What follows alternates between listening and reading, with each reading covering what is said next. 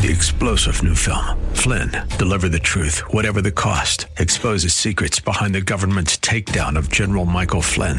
Flynn knew what the intel world had been up to. He ordered the first audit of the use of contractors. This set off alarm bells. He told the truth. He was the most dangerous person for Donald Trump to hire. They had to get rid of Flynn. Flynn, deliver the truth, whatever the cost. Available now. Watch it today. Go to salemnow.com. Salemnow.com. I think one of the most important disciplines that we as Christians can develop is in our morning devotions to remind ourselves every day that Jesus is with us. Jesus promised to never leave us nor forsake us. Jesus is with us. I used to say fairly often, I haven't said it too much recently, but I look at this time with Pastor Leighton Sheely from Church of the Highlands as a few minutes of devotion, and I hope you do as well. As Pastor Layton just indicated, God is with us. He's ready. Are you? This is Study Verse by Verse with Pastor Layton Sheely from Church of the Highlands in San Bruno, and they're on the web at highlands.us. That's highlands.us. And once again, Pastor Layton continues in the book of James. The portion of Scripture we want to look at today is in chapter 5 and begins at verse 7. It reads Be patient, therefore, brothers, until the coming of the Lord. See how the farmer waits for the precious fruit of the earth, being patient about it, until it receives the early and the late rains. You also be patient. Establish your hearts, for the coming of the Lord is at hand. Do not grumble against one another, brothers, so that you may not be judged. Behold, the judge is standing at the door. As an example of suffering and patience, brothers, take the prophets who spoke in the name of the Lord. Behold, we consider those blessed who remain steadfast. You've heard of the steadfastness of Job, and you've seen the purpose of the Lord, how the Lord is compassionate and merciful. But above all, my brothers, do not swear either by heaven or by earth or by any other oath, but let your yes be yes, and your no be no, so that you may not fall under condemnation. So, this portion has two uh, predominant themes. They're introduced in the beginning of verse 7. They are being patient and the coming of the Lord. The coming of the Lord and being patient. Now, with regards to the coming of the Lord, the, the early church lived in an expectation that Jesus Christ might come at any moment. And James is exhorting his people to wait patiently for the returning of the Lord, like a farmer waits for his crops to be ready for harvest. The farmer needs patience to wait until nature has done its work, and the Christian needs patience until God has done his work and Christ comes again. And what James is encouraging is that believers be patient until the Lord's return, but he's not describing a passive patience, he's describing an active patience. It is a patience that loves and cares for one another in the church. It's a patience that refuses to criticize or grumble against other believers. It's a patience that prays for those who are sick. It's a patience that confesses sin, that brings back any who wander from the faith, and a firm, patient perseverance in the face of trials. Now, this passage is of great value to this generation of American Christians because I think we have a, tendency as American Christians to assume that this world should be a good place. And therefore, we become gravely disappointed when bad things happen to good people. It's because we become spoiled. And we become spoiled because our nation was founded as a Christian nation upon the Christian faith and principles, or as our Pledge of Allegiance describes it, one nation under God. And American Christians have not had to suffer the persecution that Christians around the rest of the globe and throughout history have had to suffer. But that is changing. This world is not our good place. Heaven is. This world is a fallen world. It is corrupted by sin Every one of us has been thoroughly corrupted by sin. That's why we need a Savior. That's why God sent Jesus as our Savior. And we patiently await his return. Now, with that as an introduction, let's study the passage verse by verse. He begins Be patient, therefore, brothers, until the coming of the Lord. Now, the coming of the Lord has been the major focus of most Christians in history for a good reason because it reveals the point at which our patience will no longer be required. When the Lord comes back, everything's going to be made right. And the early church was in such a constant expectation of Christ's return that uh, evidently some of the early believers quit their day jobs, packed their lunch, and went up on the hill to wait for Jesus to come back. And the apostles had to say, no, no, no, we're supposed to occupy until he comes. You need to stay uh, working until he comes. They had such an expectation of the immediate return of Christ, and so should we.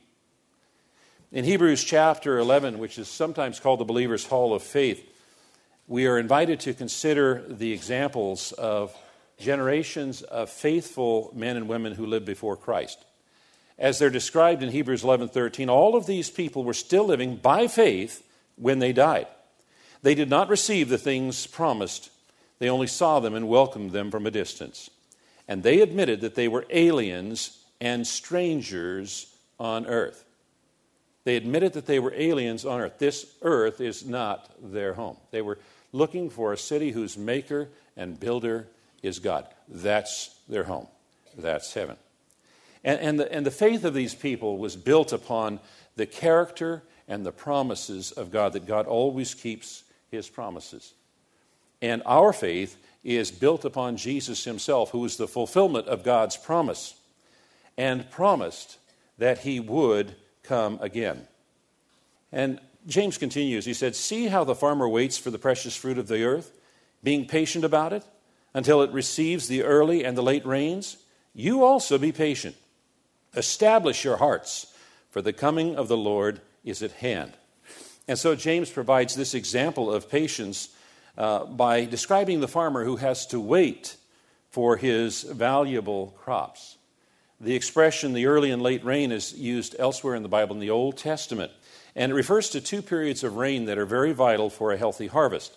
One at the beginning, when the seeds are being sown, the other at the harvesting time. The first softens the soil and it stimulates the seeds to sprout, and then the second ensures a full ripening of the crops. And the farmer is at the mercy of the weather, is completely outside of his control. And likewise, the timing of Jesus' return is completely outside of our control. There's nothing the farmer can do to speed up the process of rainfall and, and harvest, but to wait for God's appointed time. And so, likewise, Christians must be patient even in the midst of exploitation and suffering because Jesus Christ is going to come at God's time. And the point of this is not the amount of time, the length of time for waiting, but the need to remain steadfast and established during the wait. He says, Establish your hearts. The word establish means to strengthen, to make stable, to have an unwavering confidence. That we have an unwavering confidence in God, in our daily living, knowing that Jesus Christ is coming.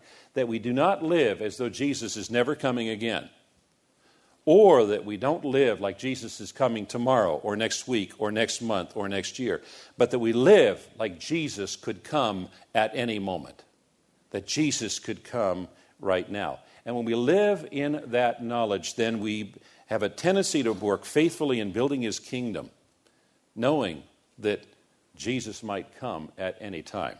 Verse 9 Do not grumble against one another, brothers, so that you may not be judged. Behold, the judge is standing at the door. Do not grumble means do not complain against one another. Do not blame your troubles uh, on one another. It's in the present tense, and it refers to something that's a habitual action. So you might, you might render it as do not keep complaining. Uh, stop it. Stop complaining, is what he's saying. Now, uh, complaining and bickering is an evil that can e- easily infest a church and distract it from accomplishing its primary task. And James is talking to these believers who, as described in this book, have been facing persecution from the outside and problems from the inside. And in those kind of circumstances, it's really easy to find ourselves criticizing and grumbling and becoming critical. And James doesn't want them to continuing allow that because it, it leads to resentment and bitterness towards other people in the body, and that destroys the unity of the church that we so desperately need in order to accomplish the purpose for which Christ established his church. So, refraining from criticizing and grumbling is part of what it means to be patient. And he gives us a reason for not complaining. He says that you be not judged.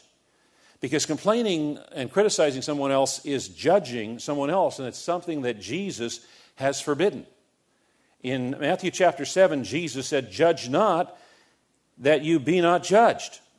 For with the judgment you pronounce, you will be judged. And with the measure you use, it will be measured to you. Jesus said, Judge not. And then he says, Behold, the judge is standing at the door. He, he uses the word behold. It means, look, see this. Don't miss this. This is important. Behold. Now, Christ's return could happen at any moment. And what he's warning the believers is to not be stuck in the middle of judging and quarreling and criticizing and gossiping when that happens. Instead, they should be serving. You know, a knowledge of Christ's presence is not only comforting to us, it can also be convicting when we're behaving as though he was far away.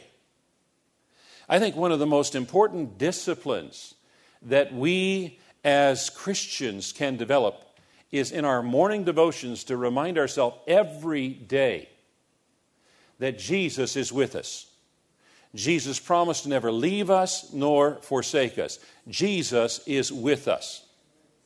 He's with us and He's within us because when we become believers, the Holy Spirit comes to dwell within us. We become a temple of the Holy Spirit. And I think it's so important for us as Christians every morning when we start our day to remind ourselves that God is always with us and always within us. Do you ever feel alone? Well, of course you do. We all do at times. But in the sense that Pastor Layton just described, we are never alone. God is always with us, He's always within us. And there are people, people at this radio station, for instance, or this ministry, who care about you. And if they knew your needs, they would pray about them. You are never, ever alone. You're listening to uh, Pastor Layton Sheely on a broadcast we call Study Verse by Verse. He's in the book of James, and we'll continue in the book of James, the fifth chapter, tomorrow. I hope you can join us. I'm Mike Trout. This ministry is uh, supported by people just like yourself, people who benefit from the teaching and want to come alongside and participate with us. You can do that when you go to the website studyversebyverse.com. That's studyversebyverse.com. We'll be back tomorrow at this same time. I hope you can join us as Pastor Layton opens the Word of God and we study verse by verse.